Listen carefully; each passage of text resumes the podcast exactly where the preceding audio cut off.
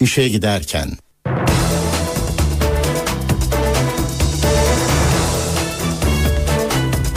Mutlu sabahlar. Ben Aynur Altunkaş. Bugün 5 Şubat Salı işe giderkenle karşınızdayız.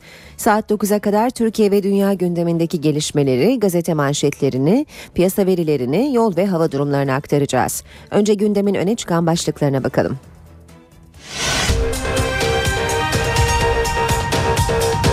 Europol dünya genelinde 680 maçta şike yapılmış olabileceğini iddia etti. Cumhurbaşkanı Gül, Amerikan Büyükelçiliğine düzenlenen saldırı için emniyet teyakkuzdaydı ama saldırı önlenemedi dedi.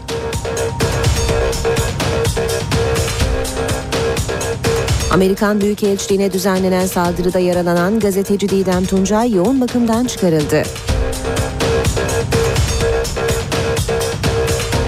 Saray Sierra cinayetiyle ilgili 21 kişiden doku örneği alındı.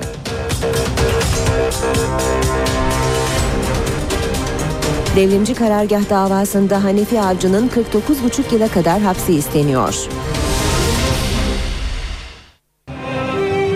İşe giderken gazetelerin gündemi.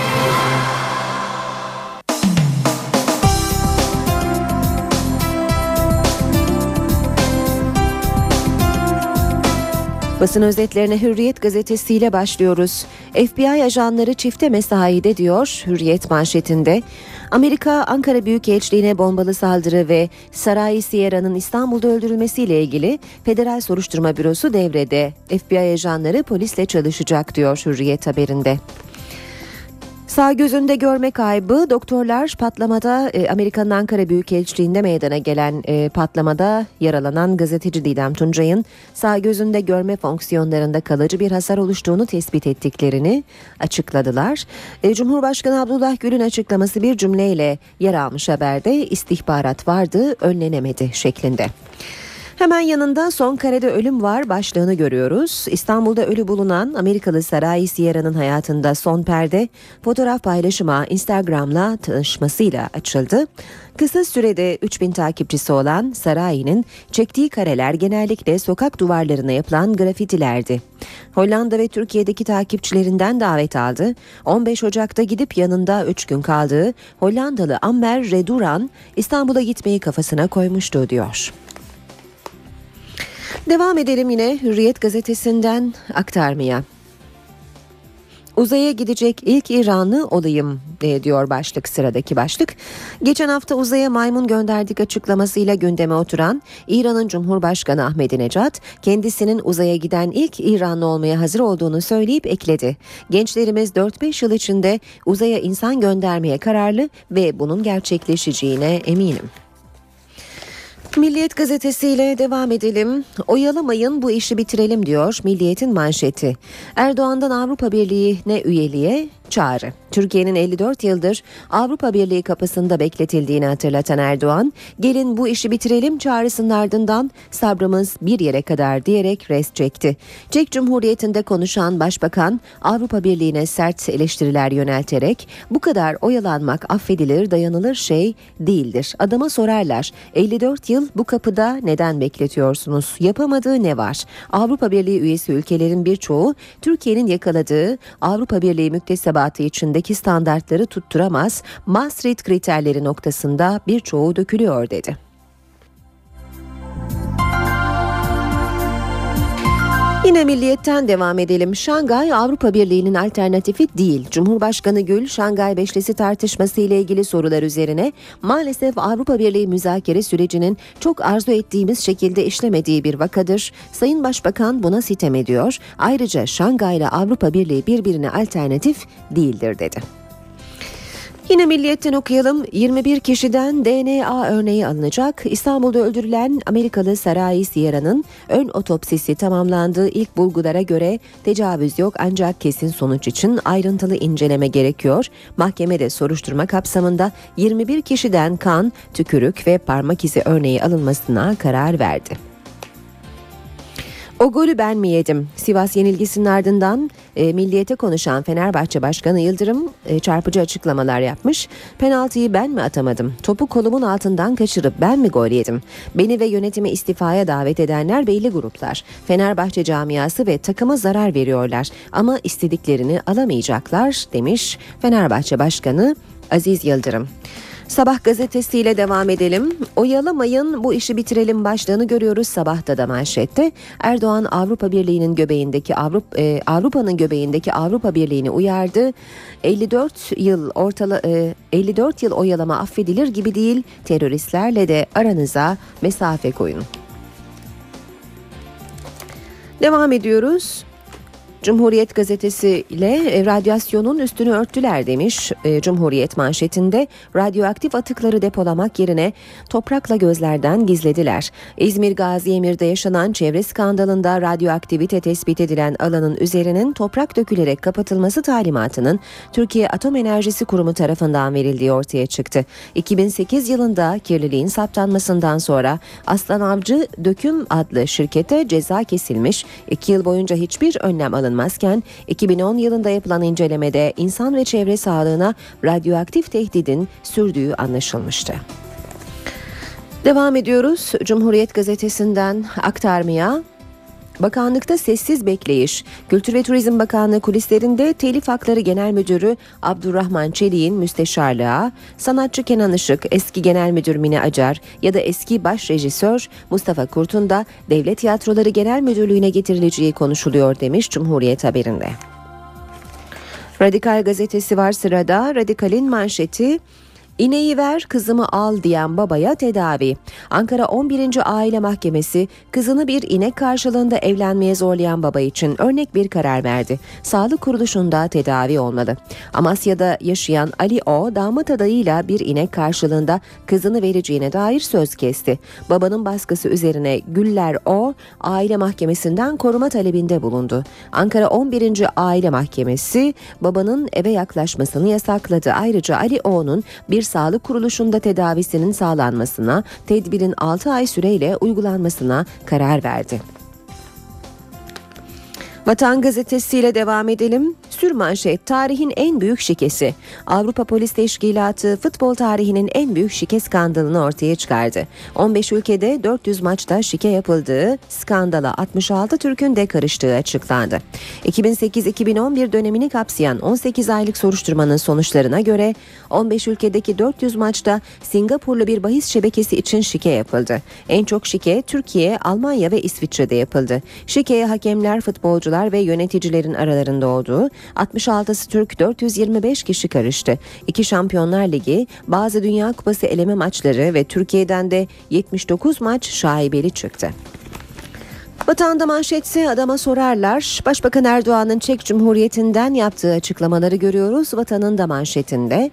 Erdoğan'dan Türkiye'nin Avrupa Birliği'ne alınmamasına sert tepki diyor Vatan. Adama sorarlar 54 yıl Türkiye gibi bir ülkeyi bu kapıda neden bekletiyorsunuz? Şu anda Avrupa Birliği ülkelerinin çoğunun standardı Türkiye düzeyinde değil. Uzun tutukluluk ciddi bir yara. Meclis Başkanı Cemil Çiçek, uzun tutukluluğun Türkiye için ciddi bir yara olduğunu belirtti. Tutuklu milletvekilleri konusu iki seneyi doldurdu. Seçilen kişiler seçilme süresinin yarısını doldurdu. Halen davalar bitmedi. Yargının bunu bir şekilde çözmesi lazım. Çözmediği sürece kendisi tartışma konusu oluyor dedi. Avcıya 49,5 yıl diyor başlık. 75 sanıklı devrimci karargah davasında savcı Sadrettin Sarıkaya eski emniyet müdürü Hanefi Avcı'nın 22 yıl 9 aydan 49,5 yıla kadar hapsini istedi. Sarıkaya Avcı'yı terör örgütüne yardım, polisi hedef göstermek ve tehlikeli silah bulundurmakla suçladı deniyor haberde. Haber Türkiye geçiyoruz. Döve döve öldürmüşler demiş Habertürk sürmanşette. Saray Sierra'nın tırnağındaki izler katili ele verecek. Cesedi İstanbul Can Kurtaran'da sur içinde bulunan Amerikalı kadının kol, bacak ve karnında morluklar tespit edildi. Olay yeri raporuna göre Sierra dövülerek öldürülmüş, kafatası kırılmış. Polis, biri İranlı, ikisi kadın 21 şüpheliye DNA testi yapacak.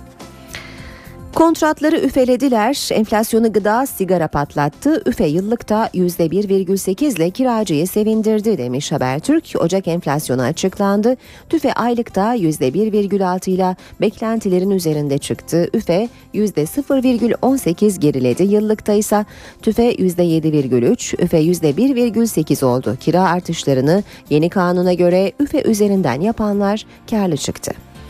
Kayıp camiler aranıyor. Vakıflar Müdürü açıkladı. İmar değişikliğiyle yok olan 150'yi aşkın cami aslına uygun yeniden inşa edilecek.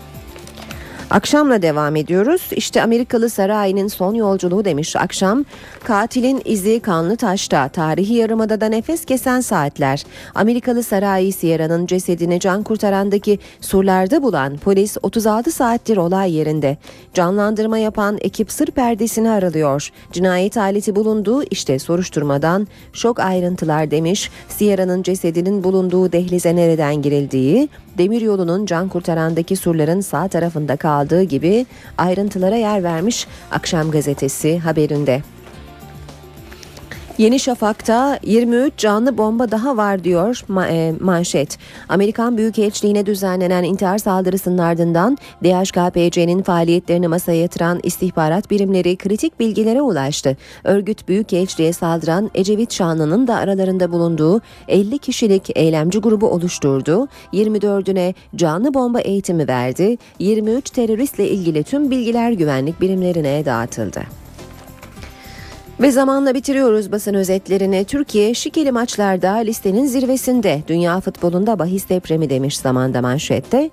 Avrupa Polis Teşkilatı Europol futbol tarihinin en büyük şike skandalını ortaya çıkardı. 14 Avrupa ülkesinde oynanan 380 müsabaka ile Asya ve Afrika'daki 300 maçta şike tespit edildi. Türkiye 79 vakayla ilk sırada yer aldı. Skandala 425 oyuncu ve hakemin adı karışırken 50 kişi gözaltına alındı. 80 kişi hakkında yakalama kararı çıkarıldı. NTV Radyo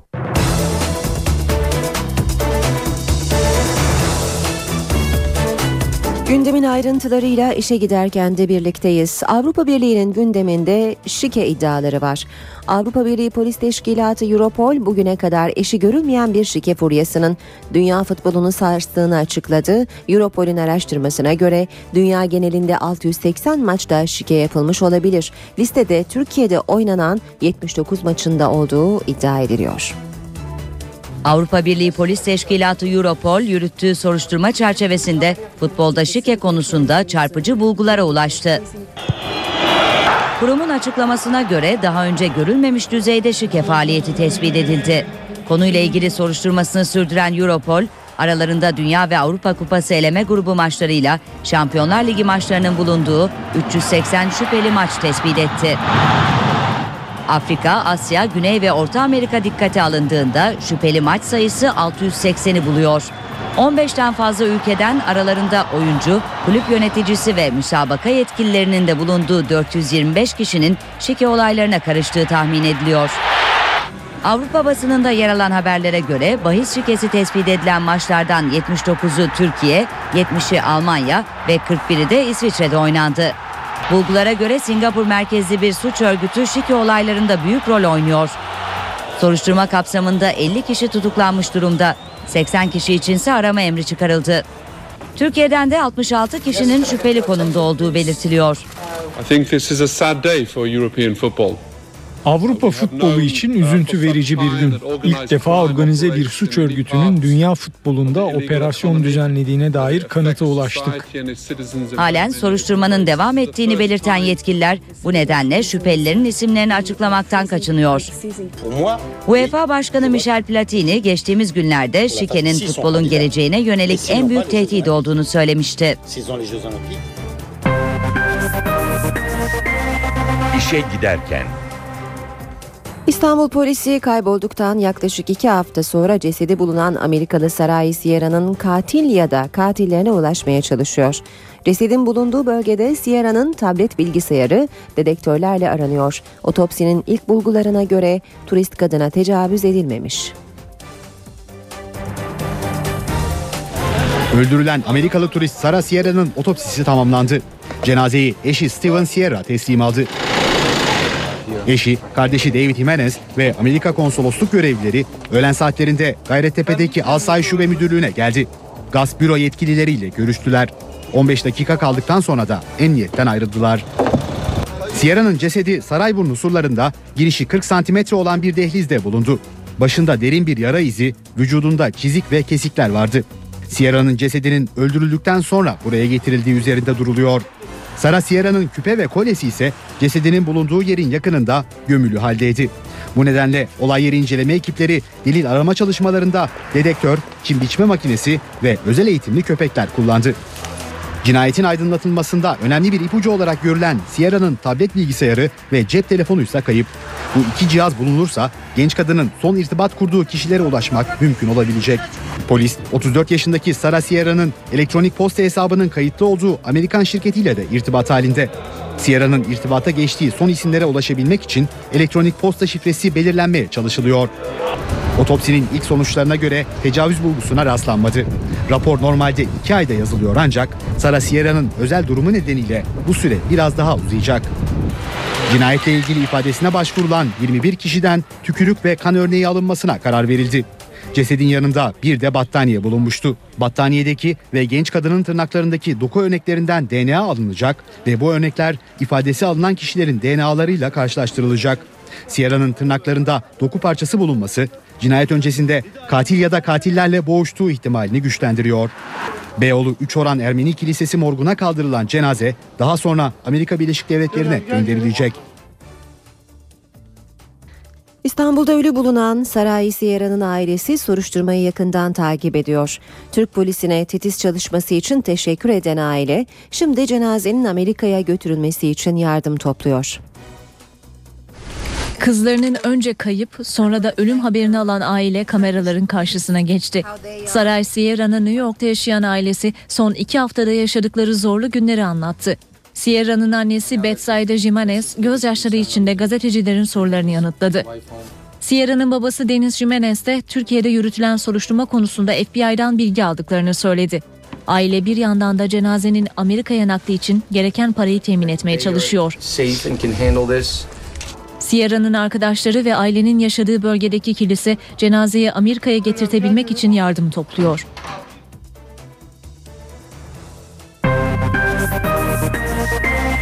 İşe giderken Alman Der Spiegel gazetesi Ankara'daki Amerikan Büyükelçiliğine saldırı düzenleyen Ecevit Şanlı'nın Almanya'da federal savcıların soruşturması altında olduğunu yazdı.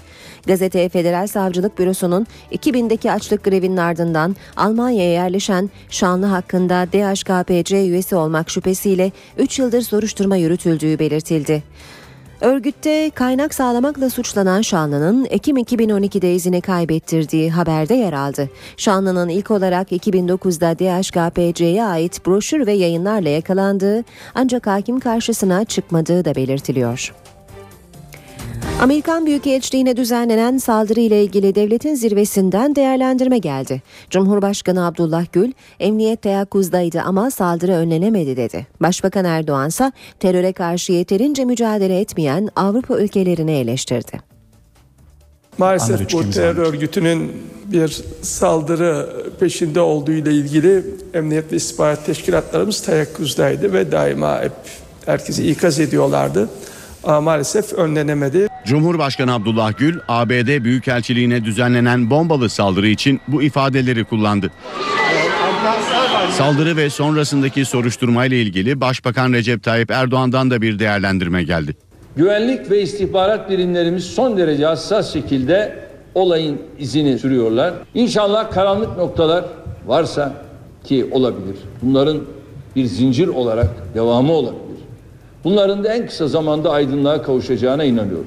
Erdoğan Avrupa ülkelerine de tepki gösterdi. Saldırı düzenleyen kişinin Almanya'da yaşadığı ve kaçak yollardan Türkiye'ye girdiği tespit edildi. Her zaman söylüyorum. Bu terör öyle bir ateştir ki düştüğü yeri yaktığı kadar kendisini tutan eli de yakar. Polis soruşturmasında dikkatler saldırıda kullanılan TNT, el bombası ve tabancaya odaklanmış durumda.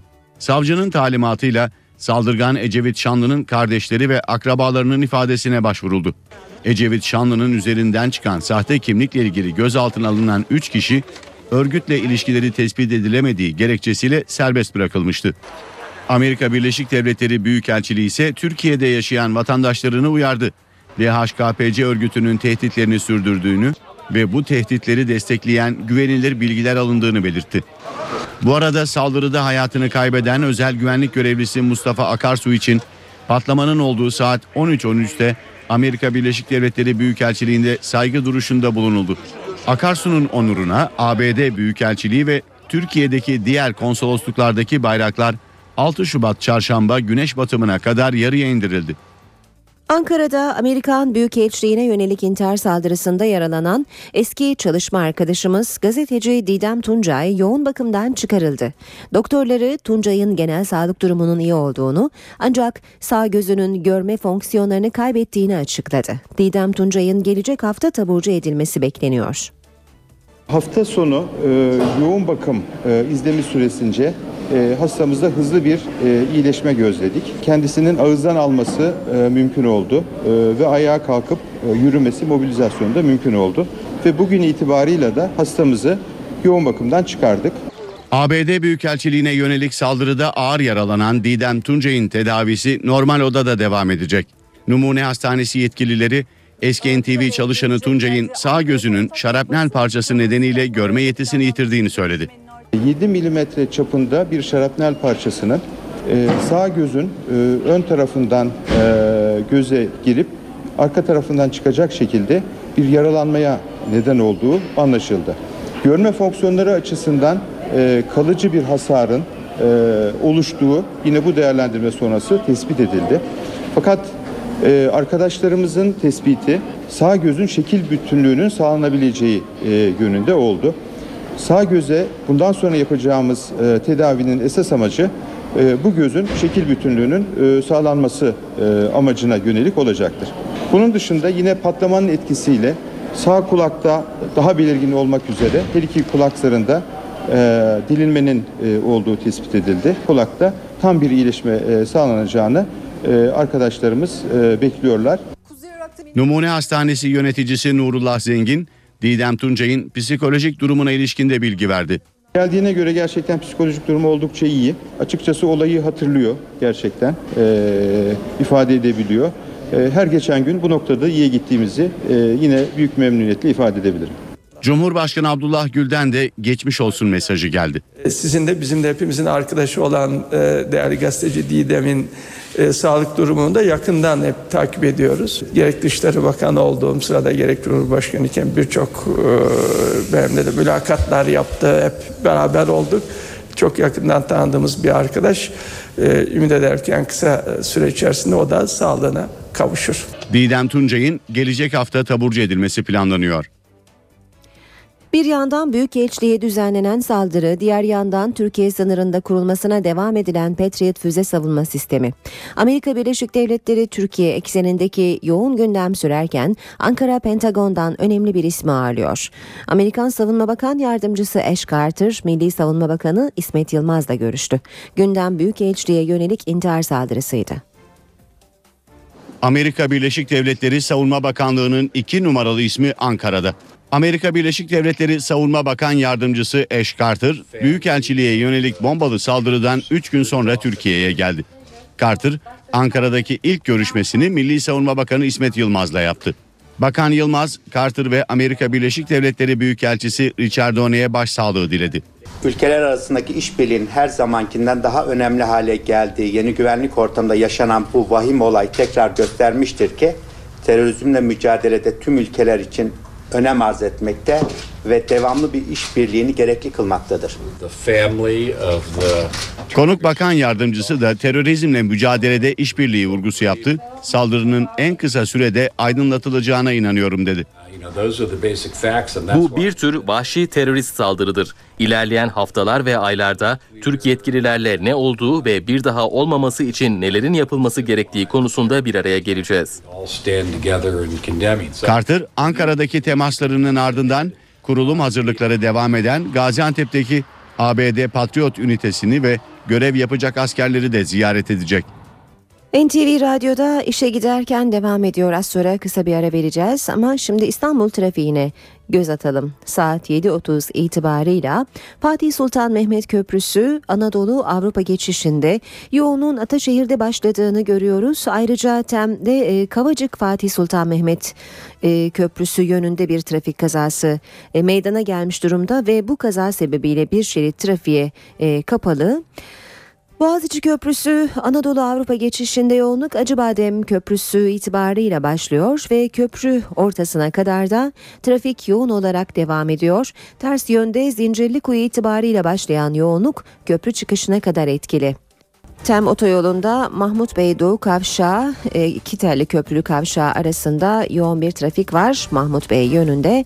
D100'de ise Çoban Çeşme, Şirinevler, Merter arası yoğun seyrediyor. Cevizli Bağ kadar da hafif yoğun olarak devam ediyor trafik. Ayrıca Anıt Mezar Otakçılar arasında da trafiğin yoğun olduğunu söyleyelim. Ok Meydanı Çağlayan arasında da seyir hızı yavaş. Anadolu yakasında Göztepe Kavşağı Uzunçayır arasında trafik yoğun seyrediyor ve Tem'de de Ataşehir Çamlıca gişeler arası trafiğin yoğun olduğunu görüyoruz. Europol dünya genelinde 680 maçta şike yapılmış olabileceğini iddia etti. Cumhurbaşkanı Gül, Amerikan Büyükelçiliğine düzenlenen saldırı için emniyet teyakkuzdaydı ama saldırı önlenemedi dedi.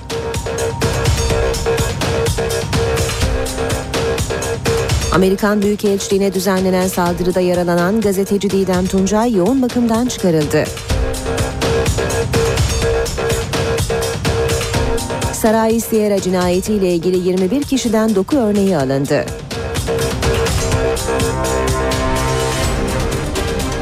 Devrimci karargah davasında Hanefi Avcı'nın 49,5 yıla kadar hapsi isteniyor.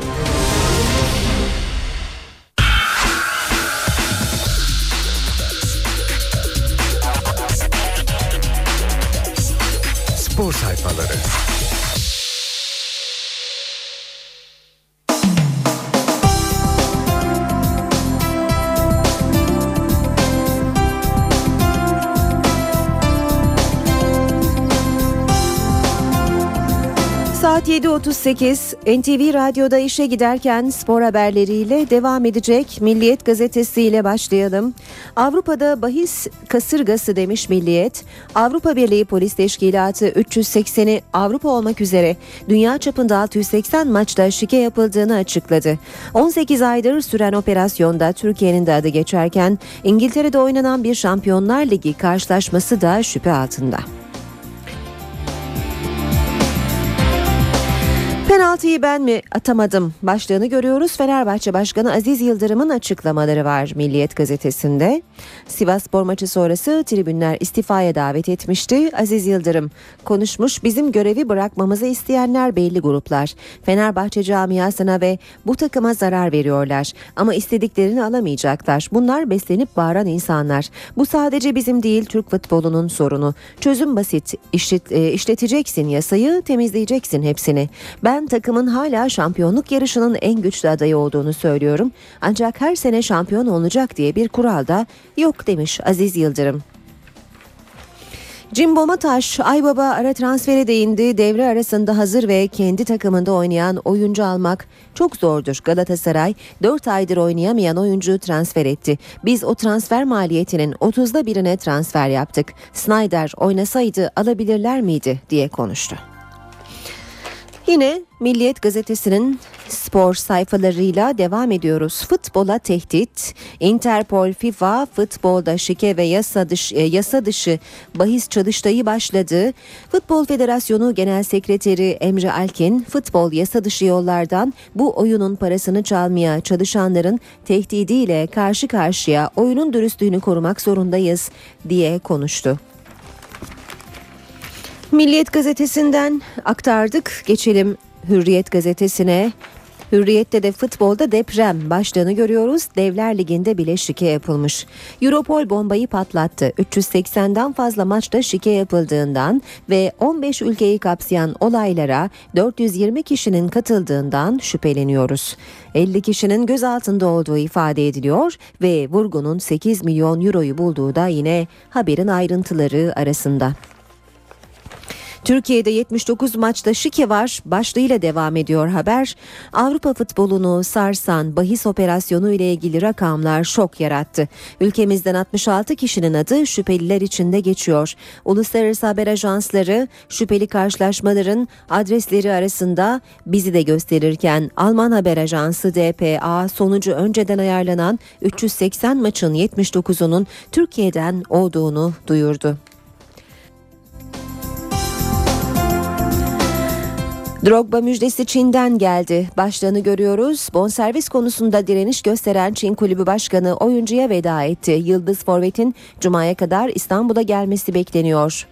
Şangay Shenhua Başkanı Su, Drogba'nın daha büyük diye Galatasaray'ı tercih etmesine tepki gösterirken bizim için artık geride kaldı dedi Galatasaray. FIFA'dan geçici lisans çıkacağından emin. Devam edelim yine hürriyetten aktarmaya. Fenerbahçe haberleriyle devam ediyoruz. Herkes memnun ama bu fark nasıl kapanacak? Fenerbahçe'nin Sivas maçındaki performansı farklı yorumlara neden oldu. Aziz Yıldırım şanssız bir gece yaşadınız yine de çok iyi oynadınız hepinize teşekkür ederim demiş oyunculara yönelik olarak Rıza Çalınbay Fenerbahçe çok iyi bir takım haline gelmiş eskisinden daha güçlü ve daha iyiler diyor. Fenerbahçe Teknik Direktörü Aykut Kocaman ise son dönemin en başarılı oyunların oyuncularından yazılmış ama oyunlarından denmek isteniyor. Son dönemin en başarılı oyunlarından birini oynadık ama yine de yenildik. Ne alınmaz dersmiş başlığını görüyoruz. Fenerbahçe'nin resmi internet sitesi bir büyük gerçeği gözler önüne seriyor. Bir yılda yedi kez hatalarımızdan ders çıkaracağız diye söz verdiler ama diyor Hürriyet. Geçen yıl 25 Ocak'ta Alex'le başlayan ders alma sözü önceki gün retoziklerle devam etti. Hep aynı garantinin verildiğini okuyanlar ne dersmiş ki hala alınamadı diye sormaktan kendini alamadı. Efes'e yan bakılmıyor. Avrupa Ligi'nde yoluna emin adımlarla ilerleyen Anadolu Efes ligde de Hacettepe'yi zorlanmadan 91-61 ile geçti. Hırslı, iddialı, kararlı ve başarılı. Tolunay Kafkas'ın Trabzon'daki ilk lig maçında aldığı galibiyet takdir topladı. 4 birlik Gaziantep Spor zaferi Bordo Mavili camiayı mutlu etti. Başkan Sadri Şener Kafkas için özellikleri Trabzonspor'umuzun kimliğiyle örtüşüyor yorumunu yaparken deneyimli teknik adam Avni Akerstad'ı eskisi gibi olacak dedi. Hürriyetten aktardık. Habertürk'le devam edelim. Aslana taşlama. Samet Aybaba Snyder transferini yorumladı. Ezeli rakibine gönderme yaptı. Beşiktaş'ın teknik patronu Galatasaray 4 aydır oynamayan futbolcu aldı. Biz onun 30'da bir maliyetine oyuncu transfer ettik. Snyder oynasaydı alabilirler miydi şeklinde konuştu. Aybaba'nın bu açıklamasını az önce de aktardık size Milliyet gazetesinden. Rizeli Niyank başlığıyla devam edelim. Siyah beyazların yeni transferi için imza töreni düzenlendi. En dikkat çeken olaysa Rizeli olan yönetici Ahmet Kavalcı için 53 numarayı seçmesiydi. Şikede bir numarayız demiş Habertürk gazetesi de illegal bahiste Türkiye'den 79 maç ve 66 zanlının olduğu ifade ediliyor haberin başlıklarında. Kocaman polemik. Sivas mağlubiyetinin ardından Fenerbahçe'nin tartışılan İsmail Kut Kocaman'ın nasıl bir hoca olduğunu spor yazarlarına sormuş Habertürk ve e, aldığı cevaplardan başlıklar aktaralım biz de birkaç tane. Psikolojisi bozuldu. Teknik adamlığını tartışmak bile yanlış. Hoca falan değil. Son iki puan kaybında fatura adresi o değil. Taraftarın ipiyle kuyuya inilmez şeklinde cevaplar verilmiş. Aykut Kocaman nasıl bir hoca sorusuna. Saat 7.45 NTV Radyo'da işe giderken Türkiye ve dünya gündeminin öne çıkan gelişmeleriyle devam ediyor.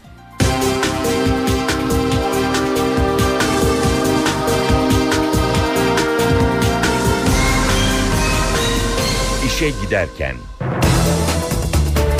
Devrimci karargah davasında sona yaklaşılıyor. Esas hakkındaki mütalasını veren savcı eski emniyet müdürü Hanefi Avcı'nın 49,5 yıla kadar hapsini istedi. İstanbul 9. Ağır Ceza Mahkemesi'ndeki 75 sanıklı devrimci karargah davasında savcı Sadrettin Sarıkaya esas hakkındaki görüşünü açıkladı. Savcı Hanefi Avcı'nın terör örgütü üyesi Necdet Kılıç'a polis takibinden kurtulması için yardım etmek, yargı görevini yapanı etkilemek, soruşturmanın gizliliğini ihlal etmek, verileri hukuka aykırı olarak ele geçirmek, terörle mücadele görev yapan terörle mücadelede görev yapan kişileri terör örgütlerine hedef göstermek, bahim nitelikte silah bulundurmak suçlarından 22 yıl 9 aydan 49,5 yıla kadar hapsini istedi.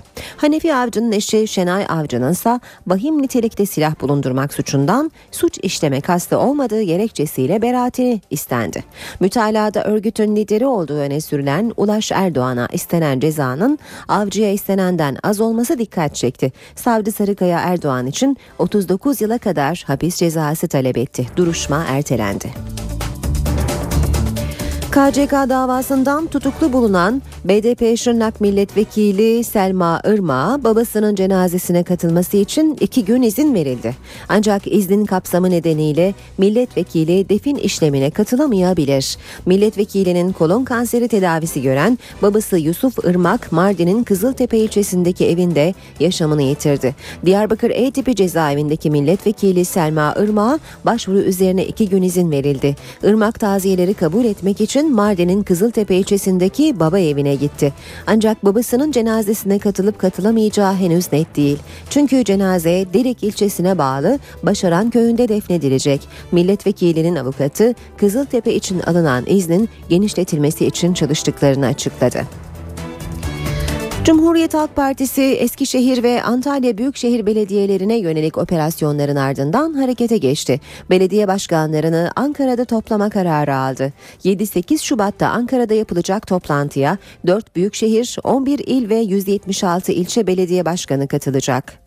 Toplantı CHP Genel Başkanı Kemal Kılıçdaroğlu'nun açılış konuşmasıyla başlayacak. Geçen günlerde Fransa'ya giden ve devlet reformu, yerelleşme ve kamu hizmeti bakanı ile görüşen yerel yönetimlerden sorumlu Genel Başkan Yardımcısı Gökhan Günaydın da toplantıda bir konuşma yapacak. Toplantıda belediye başkanlarına Fransa'dan gelen ve yerel seçim kampanyasında uzman 3 kişilik bir heyette sunum yapacak.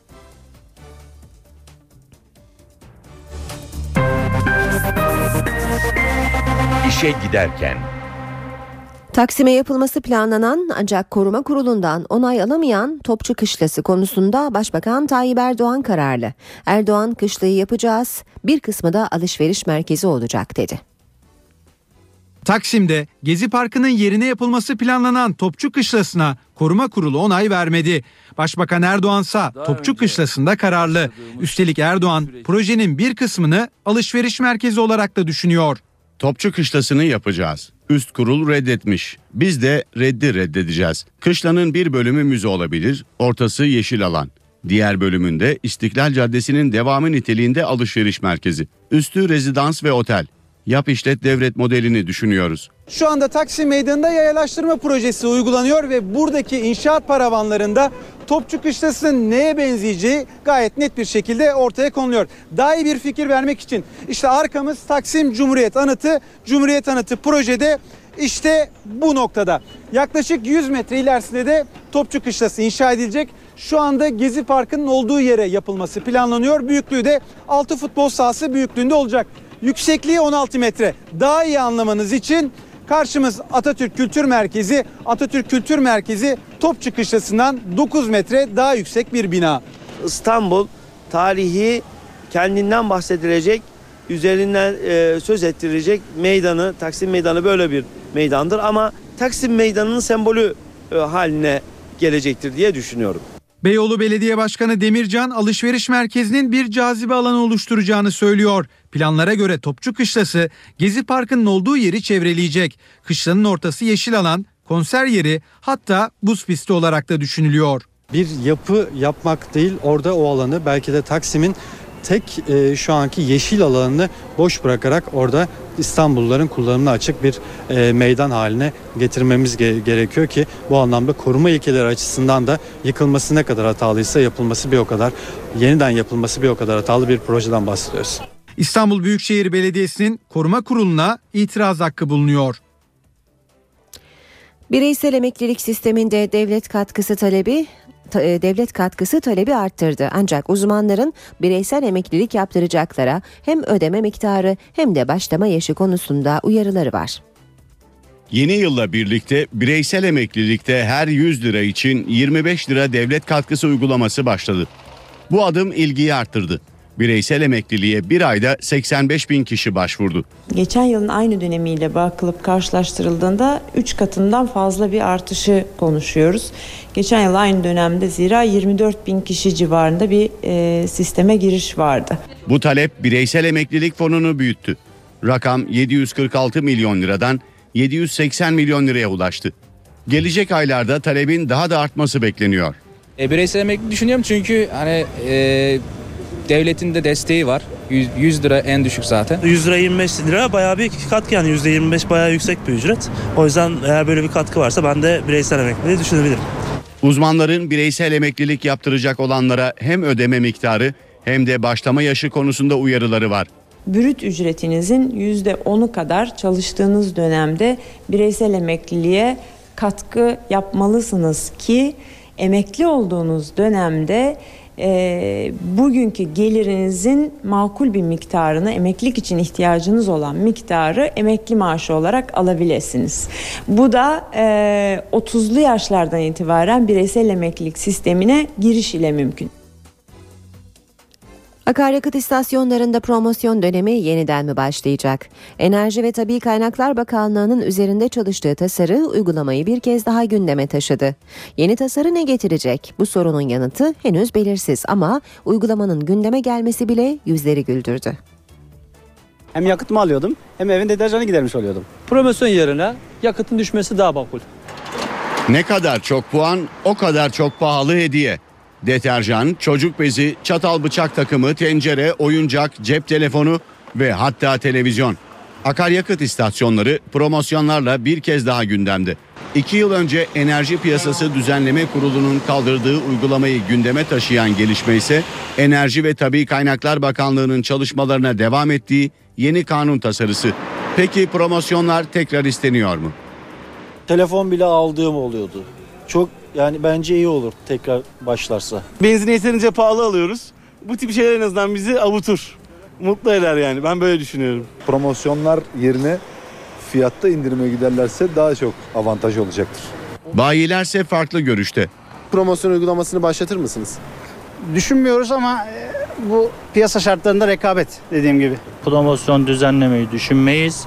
E, müşterilerin de bu konuda e, biraz daha seçici davranması gerektiğini düşünüyoruz. Tasarıya göre bayilerin promosyon uygulamasına katılması isteğe bağlı olacak. Geçen yıl Türkiye'de benzin tüketimi %5,2 düştü. LPG ve motorin tüketimi ise arttı. LPG tüketimindeki artış %4, motorinde de %4,8 oranında oldu. Petrol Sanayi Derneği verilerine göre vergi olmasa Türkiye'de benzin pompa fiyatları Akdeniz ülkelerinin altında kalıyor. Az sonra yine kısa bir aramız olacak. Ara vermeden önce İstanbul trafiğine bir kez daha bakalım. Anadolu Avrupa geçişinde Fatih Sultan Mehmet Köprüsü yoğunluğunun Koz yatağında başladığını görüyoruz. Çavuş başına kadar çok etkili bir yoğunluk var. Devamında hafif akıcı da olsa Elmalı'da yeniden yoğunlaşıyor. Köprü girişine kadar da bu şekilde devam ediyor. Ters yönde ise Etiler katılımı itibariyle başlayan ve köprü girişinde son bulan bir e, yoğunluk var. Unkapanı Karaköy istikametinde yol bakım onarım çalışması olduğunu hatırlatalım. Ayrıca Tem'de Sultanbeyli Samandıra yönünde bir yaralanmalı bir trafik kazası var. Kaza sebebiyle iki şerit trafiğe kapalı durumda ve bölgede yoğunluk artıyor. Yine Anadolu yakasıyla devam edelim. Tem'de Ataşehir Dudullu Kavşağı arası trafik çok yoğun. Kartal Kavşağı Samandıra yine yoğun seyrediyor. Kartal E5'te Kartal Kavşağı'ndaki çalışma sebebiyle bölgede yoğunluk artıyor. E, Bostancı Kozyatağı arasında çift yönlü e, şimdilik hafif bir yoğunluk olduğunu söyleyebiliriz. Göztepe Kavşağı'nda da yine seyir hızı yavaşlıyor. Boğaziçi Köprüsü Anadolu Avrupa geçişi yoğunluğu Çamlıca itibarıyla başlamış durumda ve köprü çıkışına kadar da bir süre devam ediyor. Ters yönde Zincirlikuyu'da başlıyor yoğunluk köprü çıkışına kadar etkili. Avrupa yakasıyla devam edelim. Tem'de Metris Tekstil Kent arası yoğun. E, köprü yönünde ise Karayolları Mahallesi'nde başlayan ve Maslak Kavşağı'na kadar devam eden yoğun bir trafik olduğunu söyleyelim. NTV Radyo Günaydın herkese yeniden. NTV Radyo'da hava durumuyla devam ediyoruz işe giderken. Birazdan Gökhan Abur'la konuşacağız. Önce gündemin başlıklarını hatırlatalım. Europol dünya genelinde 680 maçta şike yapılmış olabileceğini iddia etti. Cumhurbaşkanı Gül, Amerikan Büyükelçiliğine düzenlenen saldırı için emniyet teyakkuzdaydı ama saldırı önlenemedi dedi.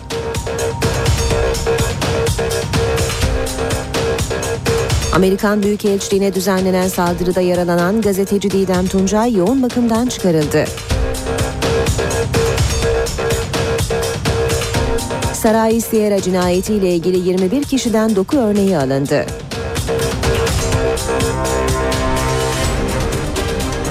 Devrimci karargah davasında Hanefi Avcı'nın 49,5 yıla kadar hapsi isteniyor. Hava durumu için yanımızda Gökhan Abur var. Günaydın Sayın Abur. Günaydın. Ee, bugün bizi nasıl bir hava bekliyor? Evet e, Lodos bugün Poyraz'a döndü. Hatta dün akşam saatlerinde Poyraz'a dönmesiyle birlikte dün Trakya'da başlayan yağış Marmara'nın hemen hemen tümünü etkisi altına aldı. Şu anda Trakya'da yağış kay etkisini kaybetti. E, Marmara'nın güney ve doğu kesimleri hafif olarak devam ediyor. İlerleyen saatlerde yağış etkisini kaybetmeye devam edecek. Tabi Lodos oldukça etkiliydi özellikle yalnız ülkemizde değil Balkanlarda da sıcaklıkların yükselmesine sebep olan Lodos'tan dolayı kar erimeleri bir hayli etkiliydi. O bakımdan Meriç ve Tunca nehirlerinde taki taş, taşkınlar Edirne ve Kırklareli'nde yer yer su baskınlarına sebep olabildi. Doğuda da aynı risk devam ediyor. Doğuda da şu an itibariyle yağış yok. Ee, yer yer Erzurum'da Kars'ta sıcaklıklar yine eksi 20'lerin altında ama o bölgede de kar yağmadığı için bugün için yine çığ riski ve hatta kar erime riski devam ediyor. Çünkü sıcaklıklar gündüz sıcaklıkları mevsim ortalamaları üzerinde. Evet yarın yarın kıyı Ege'de hafif yağış başlıyor. Yarın kıyı Ege'de başlayacak hafif yağışla birlikte özellikle Lodos'a dönecek rüzgarla sıcaklıklar yeniden yükselmeye başlayacak. Akdeniz'de sağanak yağışlar başlıyor. Doğu ve Güneydoğu'da da yağışlar giderek kuvvetlenecek. Özellikle doğudaki yağışların yine kar şeklinde olmasını bekliyoruz. Yarın Güneydoğu'da kuvvetli sağanaklar var. Haftanın ikinci yarısı yağışlar daha da kuvvetleniyor Lodos'la birlikte. Özellikle haftanın ikinci yarısı Ege ve Akdeniz'de sağanakların kuvvetlenmesini bekliyoruz ki Cuma günü Güney Ege ve Batı Akdeniz'de Antalya başta olmak üzere çok güçlü sağanaklar oluşabilecek gibi gözüküyor şu anda. Bölge sakinleri şimdiden tedbirli olsunlar e, demek istiyorum. Ve hafta sonu da sıcaklıklar yeniden azalmaya başlayacak batı bölgelerde ve yağışlar da özellikle Marmara'da, Ege'de, Akdeniz'deki kuvvetini devam ettirecek. Evet e, bugün için bizleri bekleyen hava böyle genelde evet. yağış beklemiyoruz e, ama hava düne göre oldukça serin. Evden çıkmadıysanız biraz sıkı giyinin özellikle İstanbul için bunu söylüyorum çünkü Poyraz hissedilen sıcaklığı düşürüyor. Şu anda İstanbul'da havası 7 derece ama 5 derece falan hissedeceksiniz. Beklediğimiz en yüksek sıcaklıkta 11-12 derecelere kadar çıkacak. Teşekkür ediyoruz. Gökhan Abur bizimleydi. İşe giderken İşe giderken gazetelerin gündemi.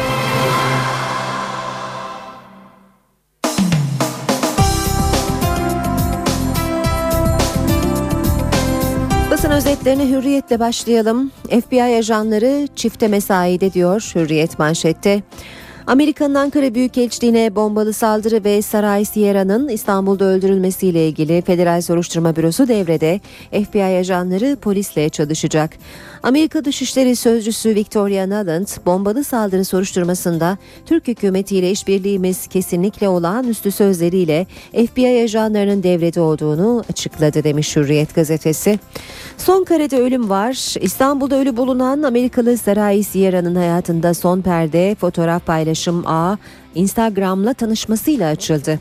Kısa sürede 3000 takipçisi olan Saray'ın çektiği kareler genellikle sokak duvarlarına yapılan grafitilerdi.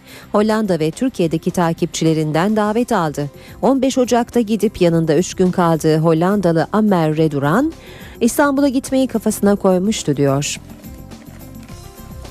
Yine Hürriyet gazetesinden aktaralım. Uzaya gidecek ilk İranlı olayım. Geçen hafta uzaya maymun gönderdik açıklamasıyla gündeme oturan İran'ın Cumhurbaşkanı Ahmadinejad kendisinin uzaya giden ilk İranlı olmaya hazır olduğunu söyleyip ekledi. Gençlerimiz 4-5 yıl içinde uzaya insan göndermeye kararlı ve bunun gerçekleşeceğine eminim. Milliyetle devam ediyoruz. Oyalamayın bu işi bitirelim diyor Milliyet manşette Erdoğan'dan Avrupa Birliği'ne üyelik için çağrı. Türkiye'nin 54 yıldır Avrupa Birliği kapısında bekletildiğini hatırlatan Erdoğan, gelin bu işi bitirelim çağrısının ardından sabrımız bir yere kadar diyerek res çekti. Başbakan Erdoğan'ın Çek Cumhuriyeti'nden yaptığı açıklamaları görüyoruz Milliyet'in manşet haberinde. Fenerbahçe Başkanı Aziz Yıldırım'ın açıklamaları Milliyet'in sürmanşetinde o golü ben mi yedim? Sivas yenilgisinin ardından konuşan Fenerbahçe Başkanı Yıldırım çarpıcı açıklamalar yaptı. Penaltıyı ben mi atamadım? Topu kolumun altından kaçırıp ben mi gol yedim? Beni ve yönetimi istifaya davet edenler belli gruplar. Fenerbahçe camiası ve takıma zarar veriyorlar ama istediklerini alamayacaklar. Devam edelim yine Milliyet gazetesinden aktarmaya elçiliğe elinde kroki ile geldi. Amerika Büyükelçiliği bombacısı Şanlı'ya örgütü DHKPC'nin hiçbir hücreyle ilişki kurma kapalı devre çalış talimatı verdiğine dair bilgilere ulaşıldı. Teröristin elçiliğe elinde terör taraf e, terör örgütü tarafından e, verilen kroki ile geldiği ve bir kişiye Paris Caddesi'nin yerini sorduğu da belirlendi. Vatandaş Castro sandık başında uzun zamandır ortalıkta görünmediği için sağlık durumunun kötüleştiği yorumları yapılan eski Küba Devlet Başkanı Fidel Castro seçimlerde oy kullanıp sürpriz yaptı. 86 yaşındaki Castro Kübalıların gerçekten devrimci olduğuna inanıyorum dedi. Sabah gazetesi var sırada. Oyalamayın bu işi bitirelim. Başbakan Erdoğan'ın sözlerini sabah da manşetinde kullanmış. Erdoğan Avrupa'nın göbeğinden Avrupa Birliği'ni uyardı. 54 yıl oyalama affedilir gibi değil. Teröristlerle de aranıza mesafe koyun. Devam ediyoruz basın özetlerine. Vatan gazetesi adama sorarlar demiş. Yine Başbakan Erdoğan'ın sözlerini görüyoruz. Erdoğan'dan e, Türkiye'nin Avrupa Birliği'ne alınmamasına sert tepki diyor ve devam ediyor haber. Adama sorarlar 54 yıl Türkiye gibi bir ülkeyi bu kapıda neden bekletiyorsunuz? Şu anda Avrupa Birliği ülkelerinin çoğunun standardı Türkiye düzeyinde değil. Vatanda sürmanşet tarihin en büyük şikesi. Avrupa Polis Teşkilatı futbol tarihinin en büyük şike skandalını ortaya çıkardı. 15 ülkede 400 maçta şike yapıldığı, skandala 66 Türk'ün de karıştığı açıklandı. 2008-2011 dönemini kapsayan 18 aylık soruşturmanın sonuçlarına göre 15 ülkedeki 400 maçta Singapurlu bir bahis şebekesi için şike yapıldı. En çok şike Türkiye, Almanya ve İsviçre'de yapıldı. Şikeye hakemler, futbolcular ve yöneticilerin aralarında olduğu 66'sı Türk, 425 kişi karıştı. İki Şampiyonlar Ligi, bazı Dünya Kupası eleme maçları ve Türkiye'den de 79 maç şaibeli çıktı. Avcı'ya 49,5 yıl başlığını görüyoruz yine vatanda. 75 sanıklı devrimci karargah davasında savcı Sadrettin Sarıkaya, eski emniyet müdürü Hanefi Avcı'nın 22 yıl 9 aydan 49,5 yıla kadar hapsini istedi. Sarıkaya, Avcı'yı terör örgütüne yardım, polise hedef göstermek ve tehlikeli silah bulundurmakla suçladı.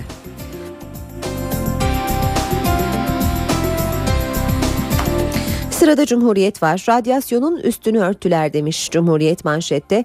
Radyoaktif atıkları depolamak yerine toprakla gözlerden gizlediler. İzmir Gazi Emir'de yaşanan çevre skandalında radyoaktivite tespit edilen alanın üzerinin toprak dökülerek kapatılması talimatının Türkiye Atom Enerjisi Kurumu tarafından verildiği ortaya çıktı. 2008 yılında kirliliğin saptanmasından sonra Aslan Avcı Döküm adlı şirkete ceza kesilmiş, 2 yıl boyunca hiçbir önlem alınmamıştı alınmazken 2010 yılında yapılan incelemede insan ve çevre sağlığına radyoaktif tehdidin sürdüğü anlaşılmıştı. Yine devam ediyoruz. Cumhuriyet Gazetesi'nden e, haberlerle bakanlıkta sessiz bekleyiş. Kültür ve Turizm Bakanlığı kulislerinde Telif Hakları Genel Müdürü Abdurrahman Çelik'in müsteşarlığa, sanatçı Kenan Işık, eski Genel Müdür Mine Acar ya da eski baş rejisör Mustafa Kurt'un da Devlet Tiyatroları Genel Müdürlüğü'ne getirileceği konuşuluyor. Habertürk'te sürmanşet döve döve öldürmüşler. Seray Sierra'nın tırnağındaki izler katili ele verecek. Cesedi İstanbul Can Kurtaran'da sur içinde bulunan Amerikalı kadının kol, bacak ve karnında morluklar tespit edildi. Olay yeri raporuna göre Sierra dövülerek öldürülmüş, kafatası kırılmış. Polis biri İranlı, ikisi kadın 21 şüpheliye DNA testi yapacak. Habertürk'te manşetse kayıp camiler aranıyor. Vakıflar Müdürü açıkladı. İmar değişikliğiyle yok olan 150'yi aşkın cami aslına uygun yeniden inşa edilecek. Radikal gazetesinde manşet ineği ver kızımı al diyen babaya tedavi. Ankara 11. Aile Mahkemesi kızını bir inek karşılığında evlenmeye zorlayan baba için örnek bir karar verdi. Sağlık kuruluşunda tedavi olmadı. Amasya'da yaşayan Ali O damat adayıyla bir inek karşılığında kızını vereceğine dair söz kesti. Babanın baskısı üzerine Güller O aile mahkemesinden koruma talebinde bulundu. Ankara 11. Aile Mahkemesi babanın eve yaklaşmasını yasakladı. Ayrıca Ali O'nun bir sağlık kuruluşunda tedavisinin sağlanmasına, tedbirin 6 ay süreyle uygulanmasına karar verdi. Yeni Şafak'ta manşet 23 canlı bomba daha var.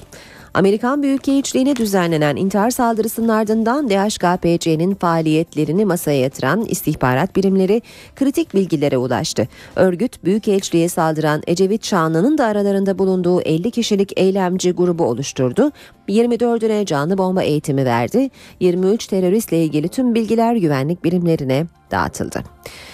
Gözünü kaybetti. Amerikan Büyükelçiliğine düzenlenen saldırıda yaralanan eski çalışma arkadaşımız gazeteci Didem Tuncay yoğun bakımdan çıkarıldığı doktorları Tuncay'ın sağ gözünde kalıcı hasar oluştuğunu açıkladı. Geçiyoruz akşam gazetesine işte Amerikalı sarayının son yolculuğu katilin izi kanlı taşta. Tarihi Yarımada'da nefes kesen saatler. Amerikalı Saray Sierra'nın cesedini can kurtarandaki surlarda bulan polis 36 saattir olay yerinde canlandırma yapan ekip sır perdesini aralıyor. Cinayet aleti bulundu denmiş haberde. Ve son gazete zaman dünya futbolunda bahis depremi. Türkiye şikeli maçlarda listenin zirvesinde. Avrupa Polis Teşkilatı Europol futbol tarihinin en büyük şike skandalını ortaya çıkardı. 14 Avrupa ülkesinde oynanan 380 müsabakayla Asya ve Afrika'daki 300 maçta şike tespit edildi. Türkiye 79 vakayla ilk sırada yer aldı. Skandala 425 oyuncu ve hakemin adı karışırken 50 kişi gözaltına alındı. 80 kişi hakkında yakalama emri çıkarıldı. Europol Başkanı Avrupa futbolu için kara bir, bir gün dedi.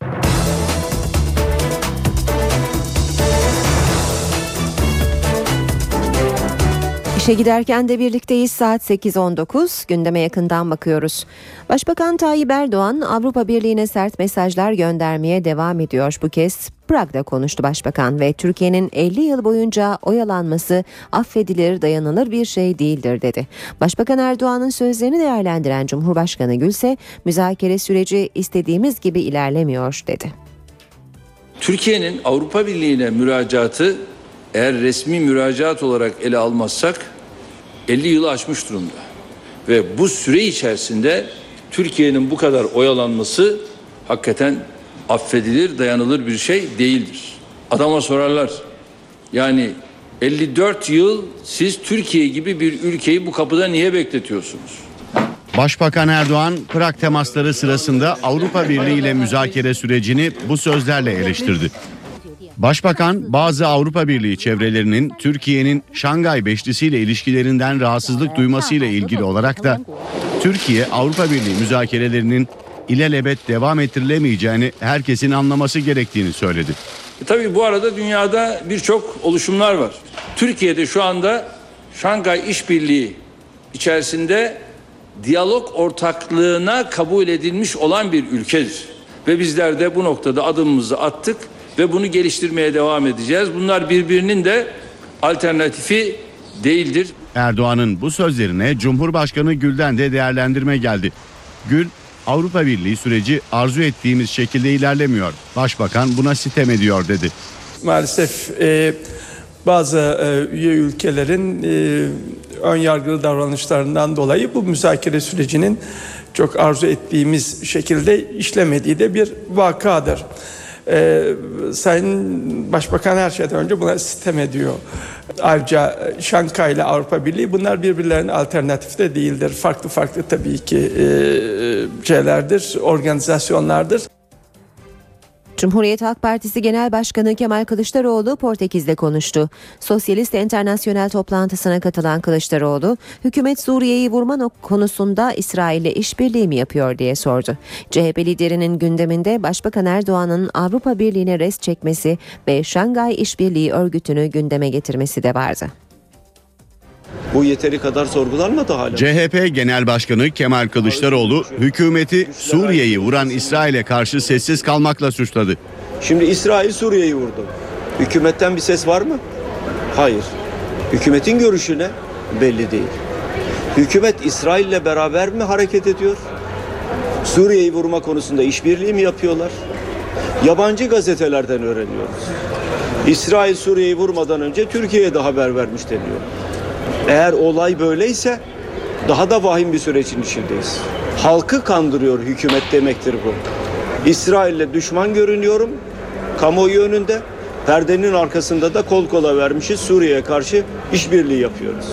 Kılıçdaroğlu Şangay İşbirliği Örgütü'ne ilişkin tartışmalara yönelik olarak da 1071'den beri yönümüz batı dedi. Portekiz'de Sosyalist Enternasyonel toplantısına katılan CHP liderine terörle mücadele çalışmaları da soruldu.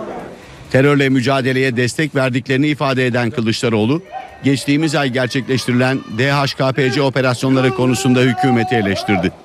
Eğer siz bir avukatın bürosunda arama yaparsanız yasaları var. Savcının olması lazım. Savcının olmadığı yerde eğer kapıyı kırıp arama yapıyorsanız hukuku ihlal ediyorsunuz demektir. Sayın Başbakan niye bunları görmezlikten, duymazlıktan geliyor? Hukukun üstünlüğüne inanmayacak mıyız? Hukukun gereğini yerine getirmeyecek miyiz? Ya biz hukuktan yana bir devletiz veya otoriter bir devletiz. İmralı ile bir sonraki görüşmeye kimin gideceği ve bu görüşmenin ne zaman gerçekleşeceği henüz netlik kazanmadı. Cumhurbaşkanı Abdullah Gül terör örgütünün mesajı alıp gerekeni yapmasını istedi. BDP ise ikinci görüşmenin bir an önce yapılmasından yana. İmralı sürecinde ikinci görüşmenin tarihi ve adaya kimin gideceği netlik kazanmadı. Cumhurbaşkanı Abdullah Gül süreçle ilgili çağrı yaptı. Bu meseleyi Türkiye gündeminden çıkartmak için de hepimizin, herkesin samimi ve yoğun bir faaliyet içerisinde ümit ederim ki e, terör örgütü de bu mesajı alır ve e, yapması gerekenleri bir an önce yapar. İmralı sürecini Manisa'da değerlendiren Başbakan Yardımcısı Bülent Arınç, Adalet Bakanlığı'nın İmralı'ya gitmek isteyen vekillerin talebini incelediğini söyledi. talep hakkında bir karar verilmedi, verilebilir. Yani şu ana kadar gitmeleri konusunda bir karar verilmemişse bu red anlamına gelmez, verilmeyeceği anlamına gelmez. Günü geldiğinde şunlar şunlara izin verilmiştir denilebilir. Bence süreci böyle takip etmekte fayda var. MHP ise sürece karşı tavrını sürdürüyor.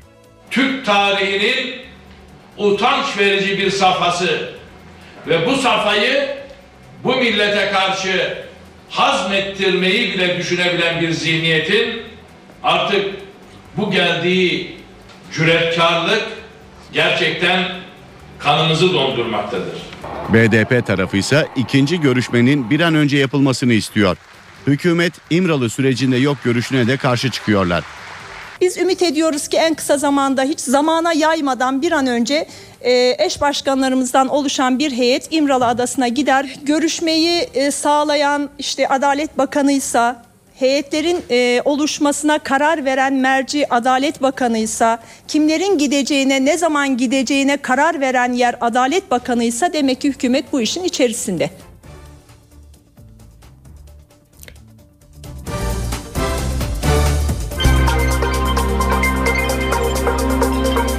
Ankara gündemi. Başkent gündemiyle devam edelim. Ayrıntıları NTV muhabiri Miray Aktağ Uluç'tan alalım. Ankara'nın kuşkusuz en önemli gündem maddesi Cuma günü Amerika Birleşik Devletleri'nin Ankara Büyükelçiliğine gerçekleştirilen intihar saldırısı. Saldırıyı gerçekleştiren DHKPC üyesi Ecevit Şanlı'ya sahte kimlik tesbi- e, temin ettikleri gerekçesiyle gözaltına alınan 3 kişi terör örgütüyle bağlantıları olmadığı nedeniyle serbest bırakılmıştı ve olayla ilgili gelişmeleri bizler de takip ediyoruz.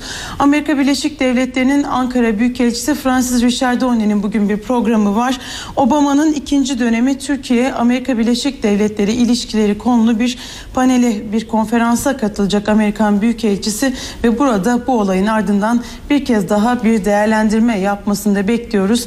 Amerika Birleşik Devletleri'nin Ankara Büyükelçisi'nin olayın ardından yaralanan arkadaşımız Didem Tuncay onun da tedavisi devam ediyor. Dün yoğun bakımdan çıkartılmıştı. Sağlık durumu giderek iyiye gidiyor. Didem'in sağlık durumu ile ilgili gelişmeleri de yakından takip etmeyi sürdüreceğiz. Başkent Ankara'nın aslında bugün günlerden salı olmasına rağmen e, çok da yoğun olmayan bir gündemi olduğunu söyleyebiliriz. Cumhurbaşkanı Abdullah Gül'ün bugün programları var. Cumhurbaşkanı Avrupa Konseyi Genel Sekreteri ile bir araya gelecek. 12. İslam Birliği Teşkilatı zirvesine katılmak üzere bugün Mısır'ın başkenti Kahire'ye gidecek Cumhurbaşkanı Abdullah Gül ve bunun hemen öncesinde havalimanında basın mensuplarının karşısına geçerek gündeme ilişkin soruları da yanıtlayacak.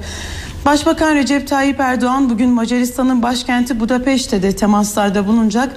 Cumhuriyet Halk Partisi Genel Başkanı Kemal Kılıçdaroğlu ise Sosyalist Enternasyonel toplantısına katılmak üzere Portekiz'e gitmişti. Bugün onun da Portekiz'in başkenti Lizbon'daki son günü. Orada temaslarını tamamladıktan sonra Türkiye'ye dönecek CHP Genel Başkanı Kemal Kılıçdaroğlu.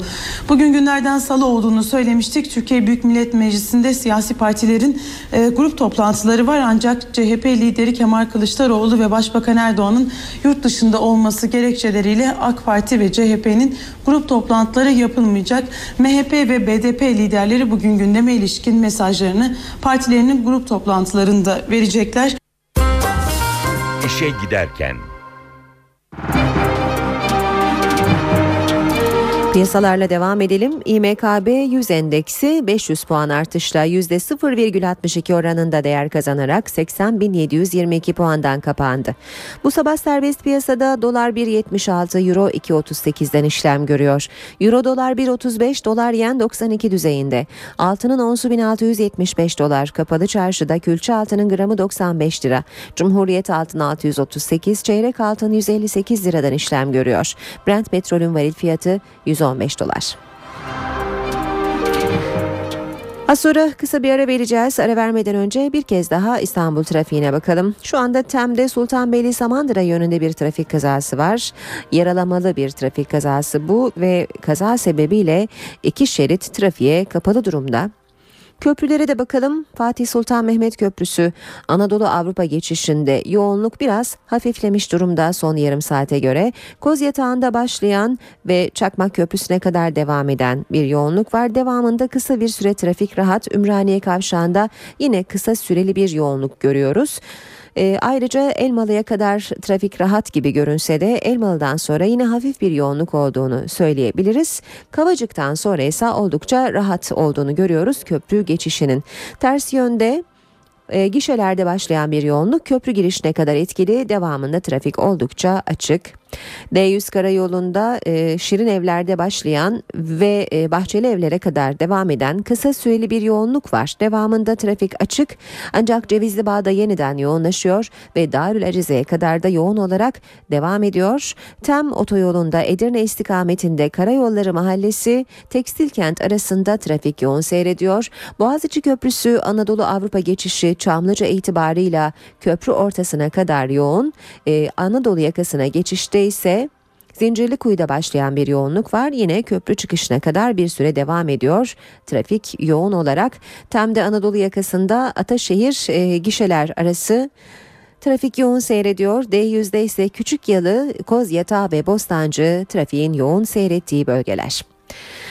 Kısa bir aramız var. Ara vermeden önce gündemin başlıklarını bir kez daha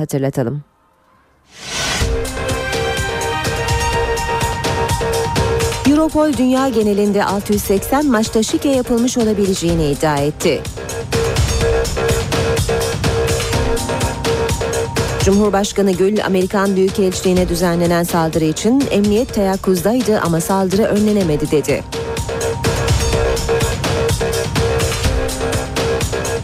Amerikan Büyükelçiliğine düzenlenen saldırıda yaralanan gazeteci Didem Tuncay yoğun bakımdan çıkarıldı.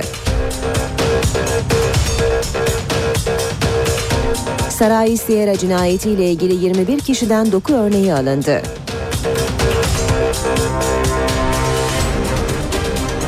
Devrimci karargah davasında Hanefi Avcı'nın 49,5 yıla kadar hapsi isteniyor.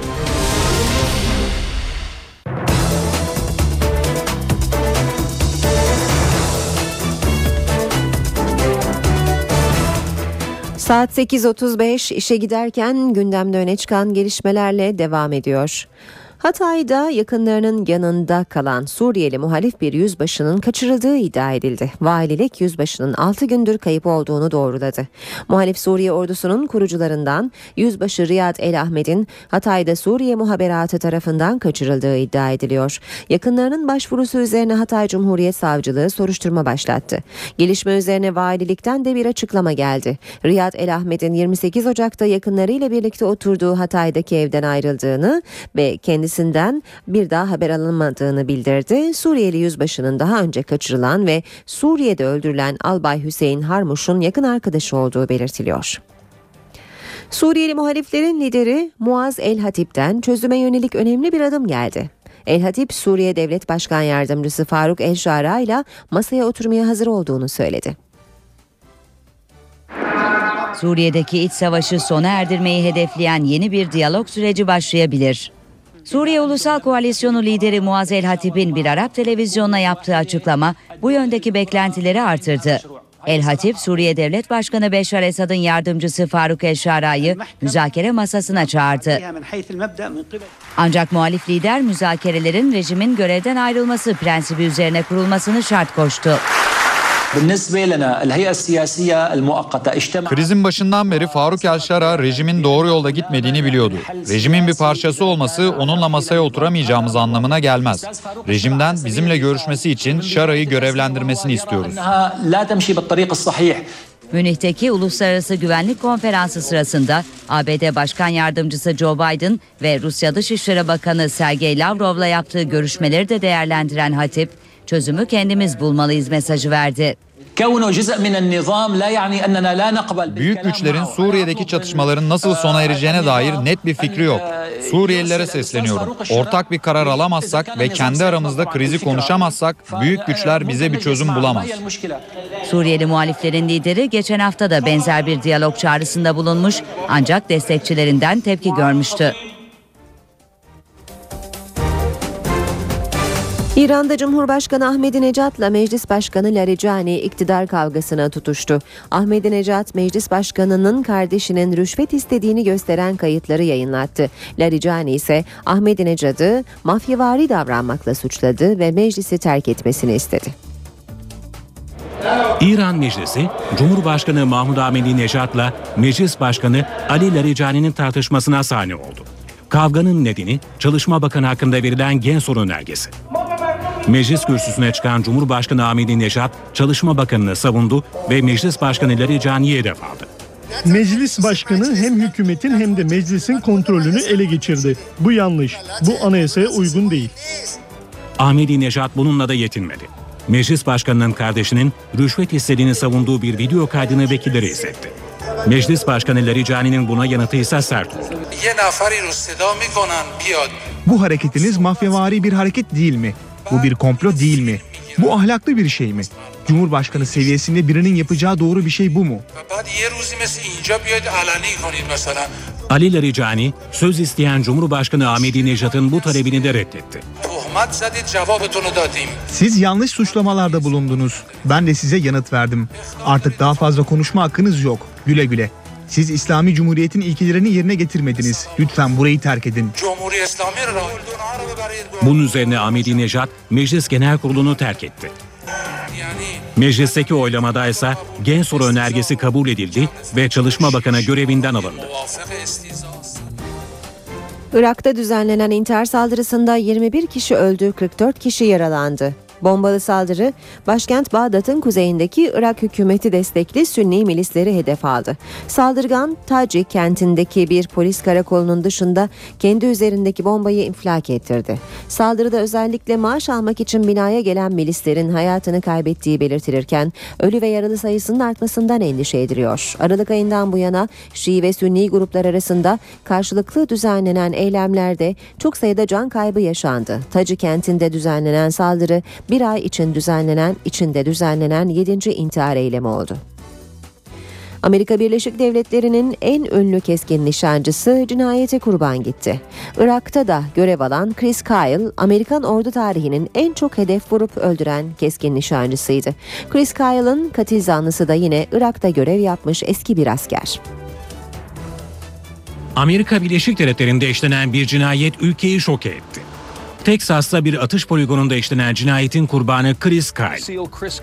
Amerikan donanmasında özel timde görev yapmış eski bir asker olan Kyle, ülkenin en ünlü keskin nişancısıydı. Chris Kyle, Amerikan ordu tarihinin en çok hedef vurarak öldüren askeri olarak kayıtlara geçmişti. Kyle, Irak'ta, Ramadi ve Felluci'de tüfeğiyle gerçekleştirdiği atışlarda tam 160 direnişçi öldürdü. Bu nedenle Iraklı direnişçiler Ramadi'nin şeytanı lakabını alan Kyle'in başına 20 bin dolarlık ödül koydu. 7 madalya sahibi eski asker ülkesine döndükten sonra Irak'taki anılarını Amerikalı Keskin Nişancı adlı kitapta kaleme aldı. Travma sonrası stres bozukluğu yaşayan eski askerleri tedavi eden bir de vakıf kurdu. Amerika'yı sarsan cinayetin katil zanlısı da yine Irak'ta görev yapmış eski bir asker. Yerel basına göre 25 yaşındaki zanlı Eddie Ray Root travma sonrası stres bozukluğu yaşıyor. Around uh, 9 p.m. Zanlının aracı lastikleri patlatılarak durduruldu. Zanlı karşı koymadan teslim oldu. İki cinayetle suçlanıyor. 3 milyon dolarlık kefalet konuldu. Polis şimdi cinayetin nedenini araştırıyor. İngiltere'de bir otoparkta bulunan iskeletin 528 yıl önce ölen Kral 3. Richard'a ait olduğu tespit edildi. 3. Richard'ın kemikleri Leicester Katedrali'nde toprağa verilecek. It is the academic conclusion of the University of Leicester Leicester Üniversitesi şüpheye yer bırakmayacak şekilde geçen Eylül ayında bulunan iskeletin Kral Richard'a ait olduğu yönünde akademik sonuca vardı. İngiltere'nin Leicester kentinde bir otoparkta yapılan kazıda bulunan iskeletin sahibi belirlendi. Kalıntılar İngiltere Kralı 3. Richard'a ait. İskeletten alınan DNA örnekleri kraliyet ailesinin üyelerinden alınan örneklerle eşleşti.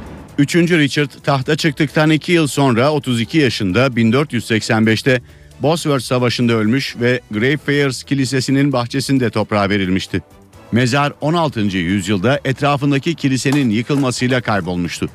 3. Richard'ı aramaktan vazgeçmeyen arkeologlar ve tarihçiler geçen yıl Ağustos ayında otoparkta iskeleti bularak nihayet amacına ulaştı. 3. Richard Leicester Katedrali'ne gömülecek. Brezilya'da geleneksel Rio Karnavalı'na sayılı günler kaldı. Artık son hazırlıklar yapılıyor. Zamba okullarının prova geçişiyle karnaval heyecanı doruğa çıktı. Karnaval havası Rio'yu sardı. 8 Şubat'ta başlayacak geleneksel karnaval için samba okulları prova geçişi yaptı. Ses ve ışık sistemlerinin test edildiği provalar karnaval coşkusunu aratmadı. Her zamanki gibi muhteşem bir ortam. Üçüncü kez katılıyorum ve hiçbir şikayetim yok. Prova geçişinde samba okullarının danslarının yanı sıra farklı performanslarda dikkat çekti. Samba okullarının birinciliği kapmak için kıyasıya mücadele ettiği karnavalda bu yılın galibi merakla bekleniyor. En iddialı ekiplerden biri ise geçen yılın şampiyonu Unidos da Tijuca. Yine biz şampiyon olacağız. Bu sene zafer bizim.